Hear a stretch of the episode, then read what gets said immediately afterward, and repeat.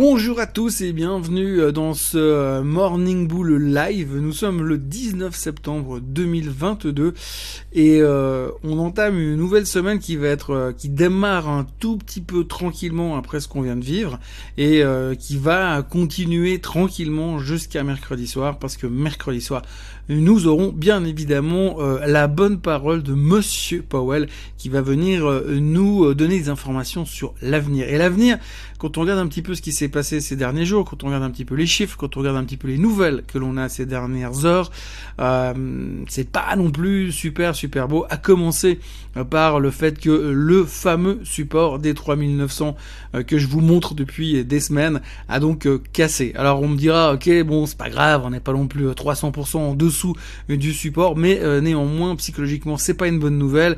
Et ce qu'il faudra aussi noter, c'est que les volumes qui ont été traités sur cette cassure de support euh, ne sont pas non plus rassurants parce que les volumes sont énormes et parce que ça veut dire qu'il y a une certaine conviction. Alors c'est vrai que vendredi dernier il y avait l'échéance des options, ce qui fait que ça augmente encore le volume, mais néanmoins euh, la nouvelle n'est pas très très bonne et euh, techniquement, franchement, il n'y a pas besoin d'avoir fait des grandes études, d'avoir réussi deux CMT de suite pour dire que la tendance elle est clairement baissière.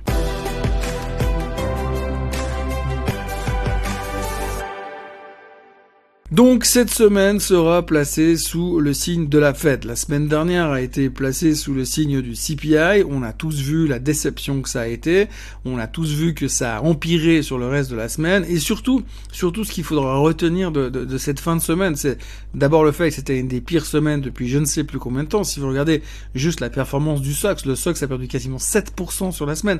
On sait que c'est un indicateur avancé quand même, donc c'est pas super rassurant. Le Nasdaq a perdu plus de 6%.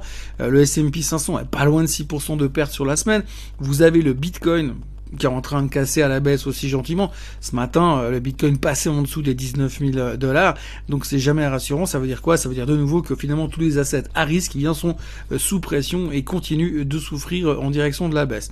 À côté de ça, eh bien, vous avez forcément, euh, on a eu les nouvelles sur l'inflation, on a pris conscience, on sait tous maintenant que finalement, si les nouvelles économiques sont bonnes, eh bien c'est mauvais parce que euh, Powell va encore monter euh, les taux. Et puis si les nouvelles sont mauvaises, c'est que les nouvelles sont mauvaises et qu'on va souffrir comme Powell nous l'a annoncé, mais qui ne fera rien pour nous parce que sa priorité, c'est la lutte contre l'inflation. Donc aujourd'hui, après ce qui s'est passé la semaine dernière, on sait tous que mercredi soir, la Fed va annoncer une hausse des taux euh, de 75 basis points, euh, comme le laisse supposer euh, le rendement du 10 ans et comme le laisse supposer 95% des spécialistes, des experts qui, dont nous, ne se trompent absolument jamais. Mais à côté de ça, ce qu'il faudra aussi retenir, c'est aussi la fin de semaine apocalyptique. La fin de semaine apocalyptique parce que elle commence par rapport au, profit warning qui a été fait par FedEx jeudi soir tard et puis qui a eu ses conséquences réelles finalement vendredi. Alors FedEx a fait un profit warning, ils ont annoncé la fermeture de plusieurs centres de tri, ils ont annoncé qu'ils allaient ralentir les engagements. Alors euh, à l'échelle de FedEx, c'est un petit peu ce que toutes les autres boîtes ont plus ou moins exprimé ces derniers temps, donc c'est pas une monstre surprise.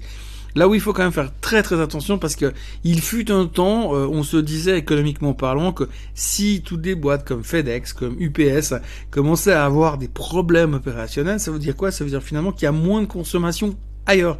Ça veut dire que finalement, si vous achetez moins chez Amazon, si vous achetez moins dans n'importe quelle boîte de e-commerce, si vous achetez moins et que vous faites moins envoyer de matériel finalement, eh bien ça veut dire que la consommation ralentit. Et si la consommation ralentit avec les taux qui montent, on va directement en récession. Alors pour l'instant, il faut pas le dire, hein. il faut pas le dire et probablement que Monsieur Powell ne le dira pas mercredi soir. Il va nous dire que ça va faire mal, il va nous dire qu'on va souffrir, que le consommateur va souffrir, va souffrir, mais il va pas nous dire qu'on va rentrer en récession. D'ailleurs, de toute façon, aujourd'hui, si on regarde techniquement, on sait plus du tout ce que ça veut dire une récession, et on sait plus à quel moment on sera dedans. On a oublié les concepts économiques de récession, donc pour l'instant, on, se laisse porter par la vague, et on attend simplement que les autorités viennent nous dire, ouh, nous sommes en récession. Pour l'instant, donc, on tient le coup, Mais c'est vrai que quand on regarde ce qui nous attend et quand on regarde les choses qui sont en train de se passer autour de nous, eh bien, il n'y a pas grand chose de très, très, très rassurant. Donc, la semaine dernière, j'étais, euh, j'étais invité à faire une conférence et, euh, durant cette conférence, j'ai exprimé un petit peu tout ce qui se passait à l'heure actuelle dans les marchés, dans l'économie, dans la géopolitique. Et puis euh, on m'a fait la reproche en disant oui mais quand même t'as été vachement négatif, t'as été carrément déprimant. Alors c'est vrai que je suis plutôt quelqu'un de positif d'habitude et de plutôt constructif. Je préfère nettement les marchés qui montent aux marchés qui baissent et je préfère nettement me marrer que pleurer. Ça paraît fou, mais c'est comme ça. Et euh, pourtant aujourd'hui, eh bien on a un peu l'impression quand même qu'il faut vraiment aller chercher très très loin pour trouver de l'optimisme. Alors déjà du point de vue technique, si on regarde simplement les graphiques, eh bien on voit que le S&P 500 il est clairement dans une tendance baissière. Le gars qui vient me dire qu'on n'est pas dedans et puis qu'on est en train de faire un bottom, pour l'instant on n'est pas en train de faire un bottom. Chaque fois qu'on a essayé de casser à la hausse, on reste dans la tendance baissière et on continue à aller plus bas. Les indicateurs optimistes qui montrent que finalement les investisseurs ont envie de prendre du risque, eh bien ils sont tous en train de pointer vers le sud. Euh, aujourd'hui, on nous dit que finalement, bah, on a de toute façon peur du prix du gaz qui va nous tomber dessus. On a peur finalement que le pétrole remonte quelque part et que ça compense pas ce que la Fed est en train de faire pour essayer de freiner l'inflation. Bref, on a peur d'à peu près tout et on a raison d'avoir des craintes un peu partout. Donc pour l'instant, on est en train de gérer ce stress et là on commence au début de la semaine où les Anglais sont en vacances enfin en congé parce qu'il y a enterrement et pas mariage cette semaine. Euh, les euh, les asiatiques, le Japon est fermé parce qu'il y a des, de nouveau des typhons qui sont en train de toucher euh, Tokyo et consorts. La Chine et, Hong Kong sont plutôt dans le rouge. Les futurs sont tendus. Le Bitcoin est en train de plonger vers le sud. Et puis euh, la Suisse, eh bien c'est le jeune fédéral. Cette fois je me trompe pas. Aujourd'hui on est le jeune fédéral en Suisse et je suis quand même là. Et euh, bref du coup bah, finalement le marché est sous pression et le marché est tendu. Donc on commence une semaine très tendu après une semaine bien pourrie et avec euh, surtout à l'intérieur du tissu économique euh, boursier, on sent quand même qu'il y a des boîtes qui euh, font un petit peu, qui sont des guides pour nous pour voir dans quelle direction on va.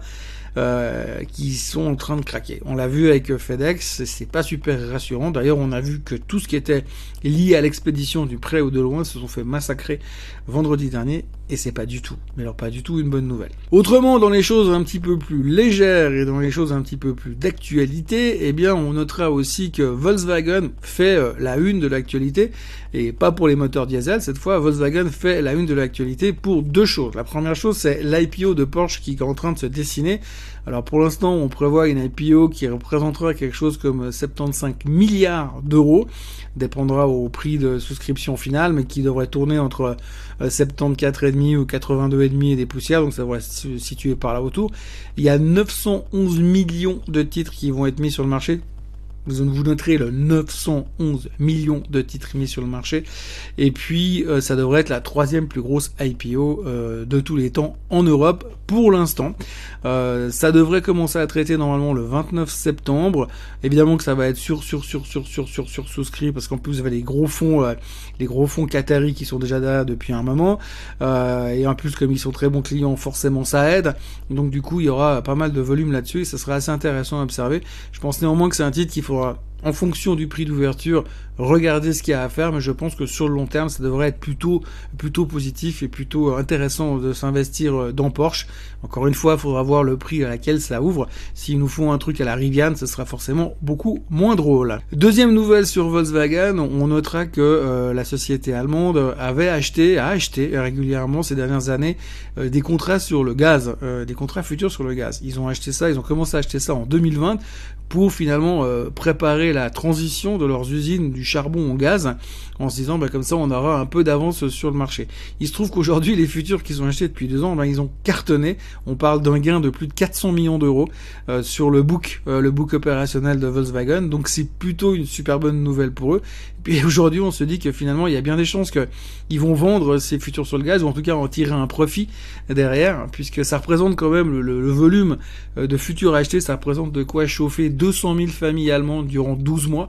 Et donc on pense qu'ils vont les revendre sur le marché. Et puis bah, continuer à chauffer au charbon, puisque de toute façon, euh, depuis euh, l'avènement de la guerre en Ukraine et la problématique qu'on vit aujourd'hui au niveau de l'électricité et de l'approvisionnement en énergie, on a, on a noté le fait que c'était beaucoup, beaucoup moins grave soudainement de devoir utiliser du charbon. C'est devenu au second plan, puisqu'on a bien sûr d'autres priorités pour le moment. Voilà, donc nous sommes le 19 septembre. La journée commence gentiment avec des futurs légèrement dans le rouge.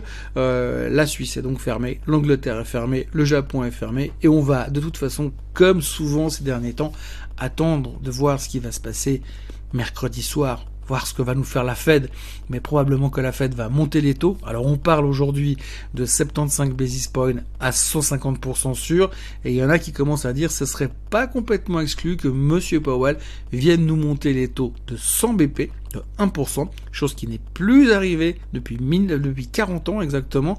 Et donc par rapport à ça, eh bien ce serait assez spectaculaire et ça nous montrait gentiment les taux directeurs américains à 3,25. Mais est-ce que cela suffira pour stopper l'inflation? Mystère. Voilà, moi je vous encourage à vous abonner à la chaîne Suisse Côte en français, euh, à liker cette vidéo, enfin si vous avez aimé, vous avez aussi le droit de la disliker, mais ça apparaît plus sur YouTube. Et puis moi je vous souhaite une excellente journée, un très bon début de semaine, euh, bon congé pour ceux qui ne travaillent pas, et euh, bon courage pour les autres, et on se retrouve demain matin à la même heure et au même endroit. Bye bye.